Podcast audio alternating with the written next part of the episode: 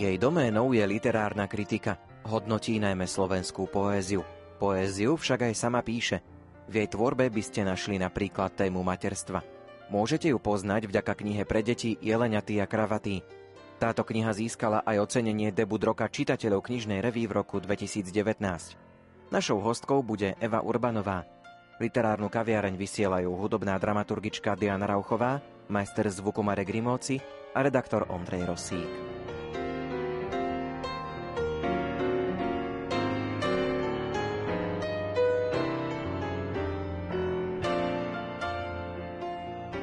Pracovali ste ako kurátorka literárnych zbierok v Literárnom a hudobnom múzeu v Banskej Bystrici. V čom spočíva táto práca? Kurátorka literárnych diel sa snaží tvoriť literárny fond, takže to, čo by sme si mali uchovať, keďže ide o regionálne múzeum, tak to, čo by sme si mali uchovať v našom, konkrétne Bansko-Bystrickom regióne. Čiže v podstate sa literárne múzeum zameriava na všetkých autorov a autorky, ktorí buď tu tvorili alebo žili v Banskej Bystrici Bystrici, alebo bol ich život spojený s týmto mestom, takže v prvom rade je to vyhľadávanie takýchto stôp dôležitých osobností, no a potom samozrejme vyhľadávanie zbierok, čiže akvizícia, v tom asi je taký základ kuratorskej práce, respektíve tej muzeologickej práce. A potom už nasleduje odborné spracovanie týchto zbierok, čiže jednak ich musíme uchovať v nejakej podobe, je potrebné ich popísať, teraz by som povedala, že interpretovať, ale skôr dnešnými očami, ale jednoducho nejak zanalizovať tú konkrétnu zbierku zbierku. No a potom samozrejme ju aj prezentovať, pretože nemá zmysel tie zbierky len uchovávať bez toho, aby sme ich prezentovali aj verejnosti. Takže potom sa tvoria expozície, výstavy rôzne, prezentácie, diskusie, či už so študentmi alebo so širokou verejnosťou, so živými autormi, ale aj s autormi, ktorých si už iba pripomíname. Čiže je to veľmi živá práca a možno ak si niekto predstaví pod muzeologickou prácou, že sa to týka len minulosti, práve naopak, tá minulosť je výrazne prepojená so súčasnou súčasnosťou. Zmenili ste pôsobisko, aktuálne pôsobíte na Katolíckej univerzite v Ružomberku. V podstate som sa tak ako keby vrátila na akademickú pôdu. Ja som pôsobila ako interná doktorantka na Univerzite Mateja Bela v Banskej Bystrici na katedre literatúry. Teraz som sa aj k literatúre a k jej vyučovaniu vrátila. Práve teda na Katolíckej univerzite, opäť na katedre literatúry a slovenského jazyka. Vyučujem, čiže v prvom rade to tá pedagogická činnosť, rôzne predmety týkajúce sa slovenskej literatúry literatúry, ale aj svetovú literatúru napríklad vyučujem. No a potom samozrejme je to vedecká činnosť, ktorá je úzko a nevyhnutne spojená s akademickým životom, takže sa snažím publikovať aj vedeckým odborným smerom. S vašim menom sa spája prívlastok, že literárna kritička. Literárna kritička môže zhodnotiť úplne všetko, alebo máte nejakú oblasť, na ktorú sa špecializujete? Myslím si, že každý literárny kritik alebo kritička, ak sa tomu naozaj venuje do hĺbky, má svoju oblasť, na ktorú sa zameriava, je takmer nemožné sa veľmi široko orientovať. A ja sa tak už od školy venujem poézii, väčšinou súčasnej poézii, slovenskej, ale teda aj prekladovej, ale najviac sa zameriavam na tú súčasnú slovenskú poéziu. To sa potom snažím zúročiť aj v nejakých iných ako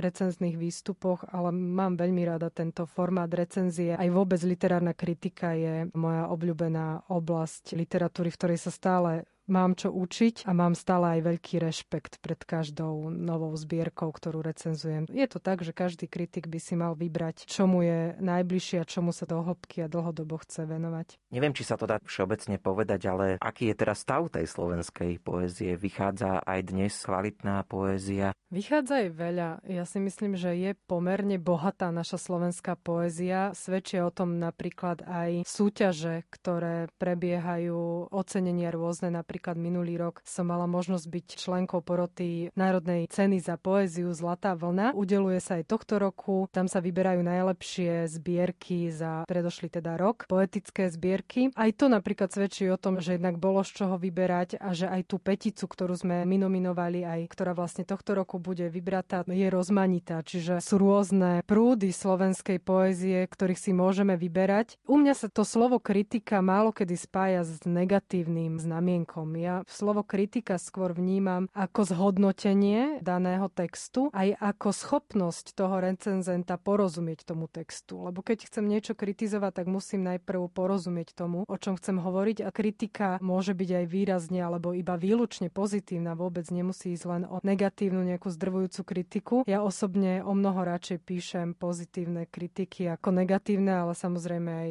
tie sa nájdu, keď mi je pridelená nejaká zbierka a nevyberám si podľa nejakých vlastných preferencií, tak jednoducho, keď sa domnievam, že tam nie sú tie estetické kvality, ktoré by daný text mal mať, potom idem aj do takejto negatívnej kritiky. Dá sa hovoriť o nejakom najčastejšom probléme, ktorý sa objavuje u poetov, autorov na Slovensku aktuálne. Asi samozrejme je to od prípadu k prípadu, ale niečo, čo vám tak najviac bije do očí v poslednom čase? Asi by to bolo špecifické pri tých jednotlivých líniách alebo prúdoch, ako som ich nazvala. Taký najbohatší prúd je takej anestetickej poézie, ktorá sa v súčasnosti píše. Tam napríklad vystáva problém takého konštruktérstva alebo až prílišného odosobnenia, keď daný text nevieme ako keby už na základe ničoho dešifrovať fungovať je až natoľko samoučelný, že nejak nenachádzame k nemu nejaký kľúč. Čiže možno taká, nechcem povedať ani nekomunikatívnosť, ale skôr aj taká autokomunikatívnosť, že ten text ako keby odkazuje iba výlučne sám na seba, čo tiež nemusí byť negatívum, ale môže to prekročiť istú hranicu, keď už ten recenzent nemá ako vstúpiť alebo ten interpretátor vstúpiť do toho textu. Čo osobne ja nemám rada je sentiment a pátos, tým mám dlhodobo problém, ale mám zase rada, keď to niekto vie použiť funkčne, napríklad aj v zmysle nejakej ironizácie textu a podobne. Ale neznamená to, že nemôžu byť dobré texty, ktoré pracujú aj s týmto tvárovaním textu, ale toto možno niekedy mne vystupuje v niektorých prípadoch do očí.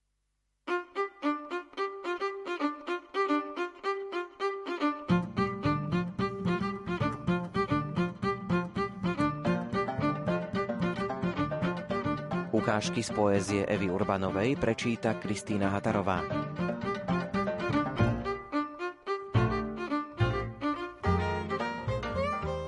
Hovorí sa, že vždy je vhodný čas na narodenie dieťaťa. Tak buď v strehu. Napríklad, keď vyprážaš šampiňóny, alebo ideš cez prechod a mávaš na znak vďaky – keď nakupuješ, zdravíš úškrnom, čítaš, chystáš sa večerať, pozerať film, to je vhodný čas na narodenie dieťaťa. Aj keď sa sprchuješ, krémuješ, holíš, zmývaš vlasy, píšeš, pamätaj, vždy je vhodný čas. Ak by nebol, tak sa stane. Lebo všetko ide bokom, keď ideš rodiť. Vieš, keď prišiel vhodný čas. Nemyslí si, že nie. Vieš. Už vôbec si nemyslí. Už len vnímaj čas. Aký je vhodný. Práve vhodný.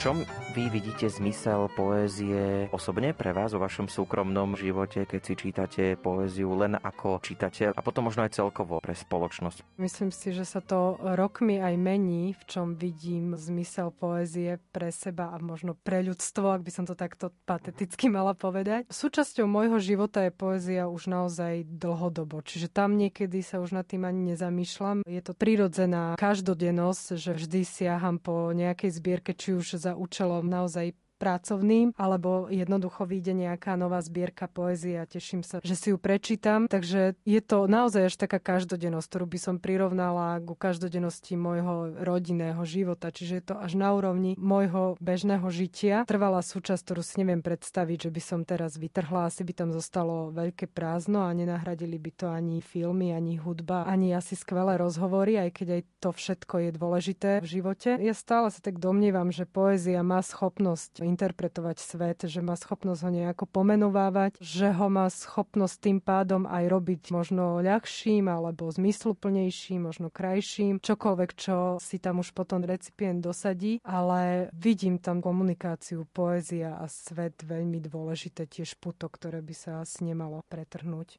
Viete to oddeliť, že keď si čítate niečo len tak pre seba, pre vlastnú potrebu a potom keď píšete nejakú kritiku, že neprelína sa to niekedy, že čítate báseň len tak a zrazu už rozmýšľate, že to možno nie je až také dobré, alebo práve, že super, takúto kritiku by som napísala. Dá sa to tak oddeliť? Toto sa mi už naozaj už veľa rokov nedá oddeliť, čo mi je aj ľúto, že sa pristihnem, že čítam niečo naozaj iba, že som si chcela danú zbierku prečítať a zrazu si robím poznámky. Tohto sa už asi nezbavím, ale keď si chcem čisto prečítať čítať z plezíru len tak, čítam prózu potom, lebo to viem, že tam nebudem nejak sa tým zaoberať na tej odbornej úrovni, skôr iba v nejakej diskusnej a podobne, takže slovenskú prózu veľmi rada čítam napríklad. Zlé jazyky o literárnych kritikoch hovoria, že literárni kritici nepíšu, ale to práve nie je váš prípad, pretože vy píšete poéziu, akurát ešte nevyšla v žiadnej zbierke. Básne som zatiaľ vydala len časopisecky, napríklad vyšiel jeden cyklus krátky v časopise Vlna alebo nedávno aj v časopise Vertigo v súvislosti s témou materstva. Tam boli zhrnuté tri básnické vstupy aj od teda iných autoriek, napríklad Lenky Šafránovej a Mirky Abelovej. Nás tam zjednotila táto téma materstva. Tam som dala nejaké ukážky alebo v časopise Glossolalia. Zatiaľ nepomýšľam na zbierku asi práve preto, že kritizujem poéziu a vidím veľké limity v tej svojej tvorbe, ale zároveň neviem nepísať. Aj to je trvalá súčasť môjho prístupu k poézii, že aj ja si niečo sama pre seba píšem a už keď veľmi chcem, alebo keď veľmi ma niekto prehovorí takým tým milým spôsobom, tak niečo uverejním, ale naozaj sama vidím, že s tým, čo je v súčasnosti dobré, by som tam toto ja svoje osobne nezaradila. Začali ste písať aj bežecké denníky, pustili ste sa aj do aktívneho behania? Dala som sa na beh, naozaj COVID asi priniesol v mnohom aj takéto športové nápady, nielen mne a som veľmi vďačná za to, že som sa takto rozhýbala. A opäť sa mi to potom spojilo aj s tou tvorbou. Veľa ľudí hovorí, že keď beha, tak má prázdnu hlavu a na nič nemyslí. Mne sa toto darí len málo kedy, možno keď si pustím hudbu pri behaní, ale inak práve, že mi víria rôzne myšlienky, vety a tak som si ich začala tak zaznamenať zaznamenávať. Takto som napríklad začala písať jeden detský román, čo som teda nečakala, že niečo také začnem písať, ale napadla mi téma, tak som si ju skrátka raz, keď som prišla z takéhoto behania svojho zapísala a už z toho, čo si aj narastlo, dokonca bude čo si aj publikované z toho. A také bežecké zápisky, o ktorých ste spomínali, to sú také krátke básničky typu nejakého, nechcem povedať, že bežeckého zátišia, ale takého niečoho dotýkajúce sa práve prelinania duševného a fyzického, ktoré ktoré sa deje napríklad aj pri tom behu.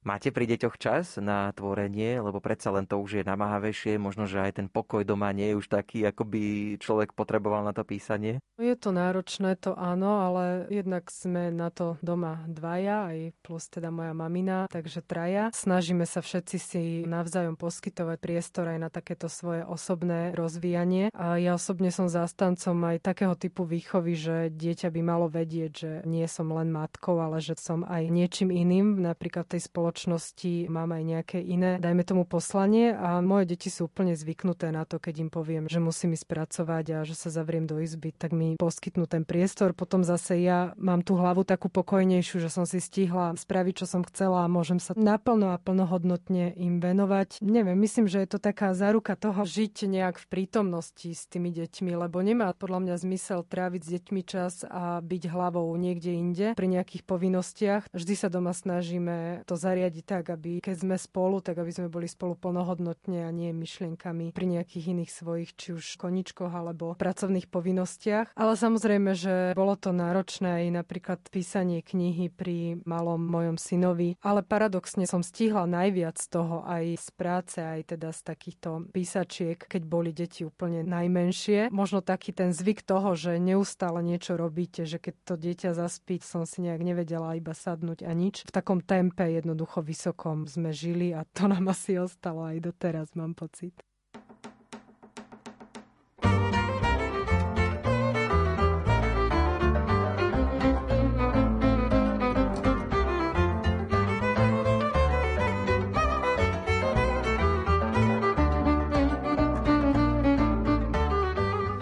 Vypočujeme si úryvok z knihy pre deti Evy Urbanovej Jeleniatý a kravatý. Číta Janka Ondrejková.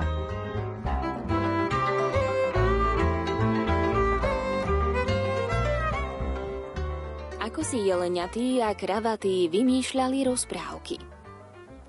Bola som rada, že existujú jeleniatí a kravatí. Najviac som za nich bola vďačná večer, keď sa mi nedarilo zaspať. Príbehy dvoch smiešných kamarátov ma dokázali upokojiť a zaspávanie bolo potom o mnoho ľahšie. Kto vie, či aj jeleniatí a kravatí mali niekedy problém zaspať? Opýtala som sa raz večer ocina. Jasné, že sa to stávalo aj im, ale boli na to dopredu pripravení. Vymysleli si uspávacie rozprávky. Boli to také hry na zaspávanie, povedal Ocino a pokračoval. Stačilo, aby sa jednému z nich nedarilo zaspať a začala sa zábava. Jeleniatý mal takéto večery veľmi rád a stávalo sa aj, že si nespavosť jednoducho vymyslel. Dnes nebudem vedieť zaspať, oznámil, keď si umývali zuby. Ako to môžeš vedieť? Ešte ani neležíš v posteli, čudoval sa kravatý.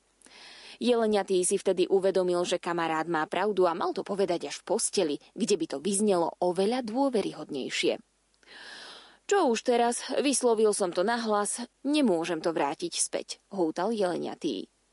Alebo áno? A sám pre seba sa usmial, lebo dostal nápad. Zle si mi rozumel. Vravím, že dnes ty nebudeš vedieť zaspať. Opravil sa na hlas jeleniatý. Prečo by som dnes nemohol zaspať? Začudoval sa teda kravatý druhýkrát.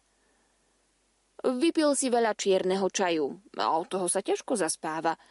Ale neboj sa, nenechám ťa v tom osamote. Môžeme sa zahrať našu obľúbenú zaspávaciu hru, tú na rozprávky, povedal spokojne jeleniatý.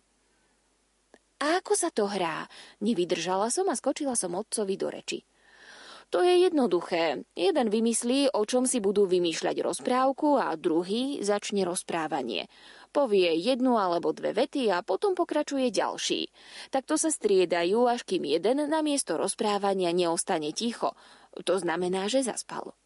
Ten druhý, ak ešte nespí, zapíše celý príbeh a kým rozprávku dopíše, určite zaspí aj on. Výhoda je, že ráno nájdu zapísanú rozprávku, ale bez konca. Keď najbližšie zase nebudú vedieť spať, môžu vymýšľať koniec. Tento raz sa im však hra celkom nevydarila. Kravatý bol totiž veľmi unavený a ani predstava, že vypil veľa čierneho čaju mu nepomáhala v nezaspávaní. Keď jeleniatý navrhol, aby vymýšľali rozprávku o srnke, kravatý začal príbeh slovami – bola raz jedna srnka a veľmi sa jej chcelo spať. A len čo to dopovedal, zaspal. Jeleniatý ani nestačil pokračovať, hoci mal nachystané perfektné zápletky. Chcel srnku zobrať do kina, tam by sa stratili a oni by začali pátranie a použil by slovo lupa a dôkazy. S kravatým sa však už nedalo rátať. Nepotreboval žiadne zväčšovacie sklo, aby videl, že spal ozaj tvrdo. Vtedy však jeleniatému napadlo niečo úžasné. Čo keby vymyslel rozprávku on sám a nebola by o srnke alebo o jej záhadnom zmiznutí, ale o nich dvoch a o ich zhodách, pohodách, nehodách a príhodách. Obával sa však, že kravatý tento jeho nápad neocení. Iba ak... Iba ak by bol jeho. Ráno, keď sa kravatý zobudil, našiel zošit s rozprávkami vedľa seba na vankúši. Jeleniatý sa tváril, že o tom nič nevie. Tak čo sme to včera vymysleli? Ako vidím, zaspal som prvý, zošit je u teba. Určite si príbeh pekne zapísal, prihovoril sa hneď kamarátovi. Kravatý otvoril zošit a neveril vlastným očiam. Nahlas prečítal názov. Jeleniatý a kravatý. Ako je možné, že si nič nepamätám? Začudoval sa sám pre seba kravatý. Nápad sa mu však natoľko páčil, že svoje podozrenie radšej nevyslovil nahlas.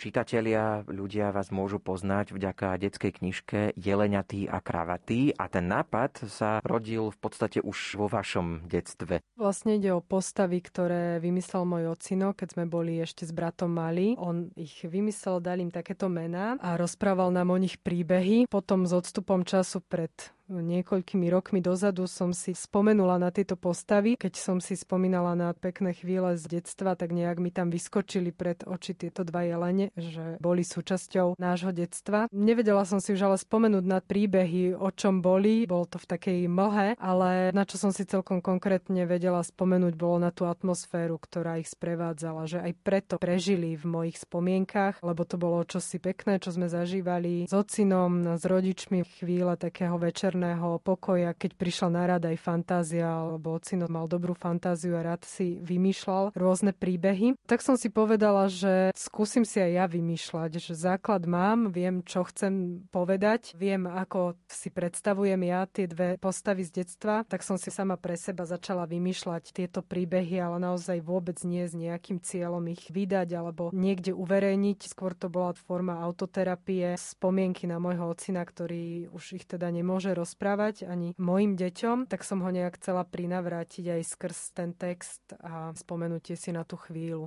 Pôvodne to nemalo výjsť, ale vyšlo, podarilo sa, knižka má aj pekné ilustrácie. Keď som zistila, že má jedno vydavateľstvo záujem o tento text a že by ho chcelo vydať, tak mi okamžite napadlo, že chcem, aby ich ilustrovala moja veľmi dobrá kamarátka, veľmi šikovná výtvarnička Radka Čabrady Tvrdoňová. Dala som jej podklady, niekoľko rozprávok som jej poslala s tým, že som jej nepovedala absolútne nič, ako si predstavujem Jeleniatého a Kravatého a bola som veľmi prekvapená, keď sa úplne trafila práve do tej atmosféry, ktorú som spomínala. Čiže síce tam nebolo niečo také konkrétne v mojej hlave, ale keď som ich uvidela, tak som si povedala, že presne toto sú oni. Toto je Jeleniatý a Kravaty, ktorí vyzerajú ako naozajstné jelene. On majú také nekonečné parohy, na ktorých sú také listočky jemné, čiže je tam taká hravosť, ornament, symbolizuje to nekonečnú detskú fantáziu. Majú také vážne tváričky, čím sme chceli jednak zachovať aj prístup k tomu detskému svetu vážny v zmysle, že to nemusí byť len o takej nejakej infantilnej zábave, ale že deti aj k krásnym nezmyslom života pristupujú s určitou patričnou vážnosťou, čo sa mne osobne páči. A také sú v podstate aj tie jelene, že robia síce možno také na pohľad niekedy absurdné alebo smiešné veci, ale pre nich sú to životne dôležité situácie. No a Radka teda ich nakreslila čiernobielých, čo tiež sme sa tak obe zhodli na tom, že ich chceme takých aj zachovať. Jednak, aby sa opäť podporila fantázia detská a potom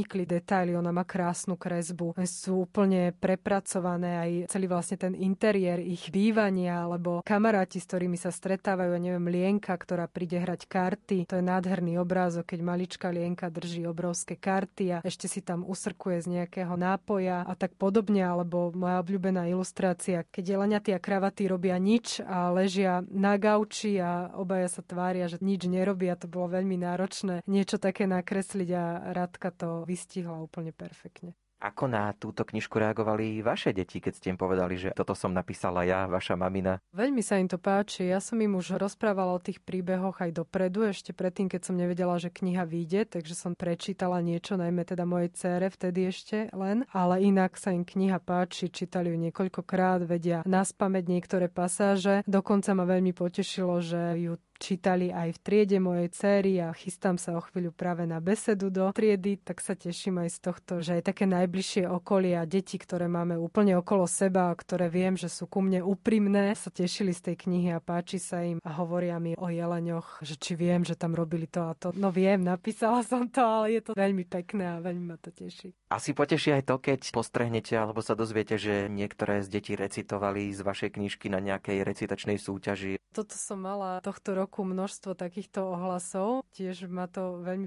prekvapilo aj potešilo. Najmä tam je taká jedna rozprávka, kde jeleniaty a kravaty veršovali. Tá sa veľmi dobre e, recituje, lebo je to taká prestrelka dialógov. Dá sa tam pohrať s tým textom, ale aj vôbec tie texty sú postavené na dialógoch. Čiže tam je dokonca taký štvoritý alebo taký metadialóg, lebo rozpráva to otec cére, ale keď začne rozprávať, tak sa preklopíme do toho sveta jeleniatého a kravatého, kde sa opäť rozprávajú oni. Občas je to prerušené nejakou otázkou malej poslucha poslucháčky, ktorá sa ocina opýta na niečo, čo jej nebolo jasné, alebo keď je príliš napätý ten príbeh, ocino kontroluje, že či to chápe, či sa nebojí o jeleňov a podobne. Čiže sú tam také vsúky, s ktorými sa dá aj v tej recitácii pohrať. Tak ma to prekvapilo a potešilo veľmi. Teraz sa vrátim k tej literárnej kritike. Ako sa literárnej kritičke čítajú recenzie, keď možno je také očakávanie, že je, čo to bude, ako to napísali, ako to skritizovali, zhodnotili? Ja som na toto ako keby zabudla. Vyšla tá kniha a ja ako literárna kritička mne ani nenapadlo, že niekto o nej bude aj písať. Nejak som už nerozmýšľala, že čo bude s tou knihou potom. Tešili sme sa s Radkou, že vyšla, máme postupne odozvy z nejakých čítačiek a podobne, ale nejak mi nedošlo, že vlastne aj v tom odbornom kontexte môže rezonovať. Veľmi ma potešilo, že rezonovala a že kritiky boli veľmi pozitívne. Asi takmer všetky, čo som čítala. No a samozrejme, že najviac nás potešilo aj, že kniha vyhrala v ankete knižnej revy čitateľov knižnej revy debut roka. Takže to bola taká radosť, že bola takýmto spôsobom ocenená. Ale aj vôbec napríklad na rádiu Devin vyšla veľmi pekná kritika od Veroniky Dianiškovej, čo ma potešilo tiež. Alebo v knižnej reví pekná recenzia aj rozhovor s nami urobili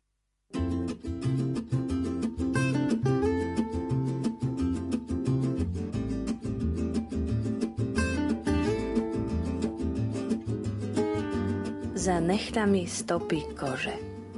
Vlastnej. Známky zápasu samej so sebou.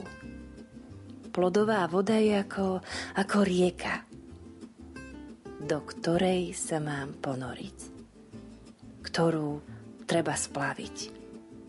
Myslím iba na seba.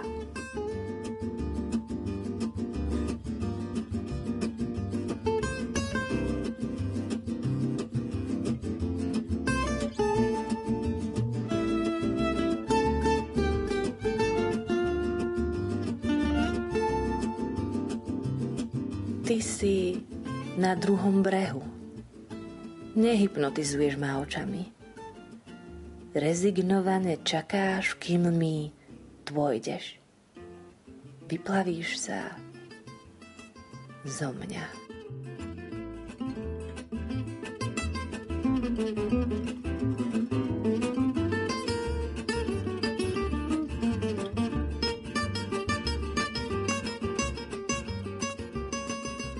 Nie si, ale v noci mi ukazuješ dlhý nos. Vieš, koľko kostí má každá ryba, aj koľko otázok.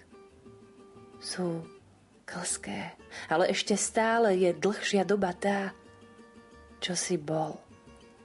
Ešte stále mám rybací čas na odpovede, ktoré si vo mne nechal.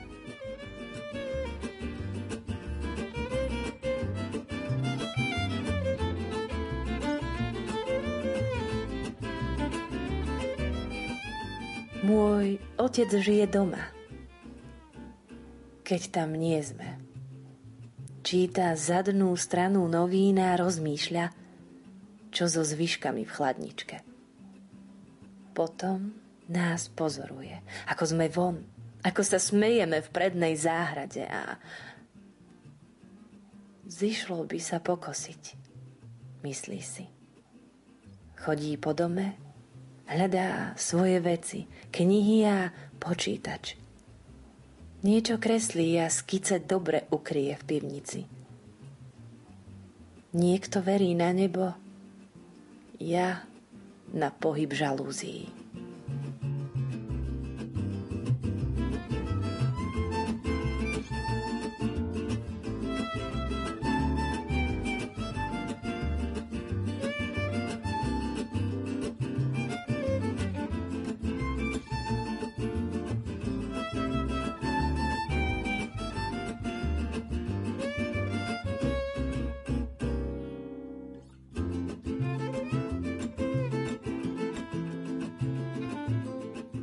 Eva Urbanová už teraz pracuje na ďalších dielach. Ako mi prezradila, pôjde o detský sci-fi román a tiež povesti. Literárnu kaviareň odvysielali hudobná dramaturgička Diana Rauchová, majster zvuku Marek Rimóci a redaktor Ondrej Rosík. Do počutia.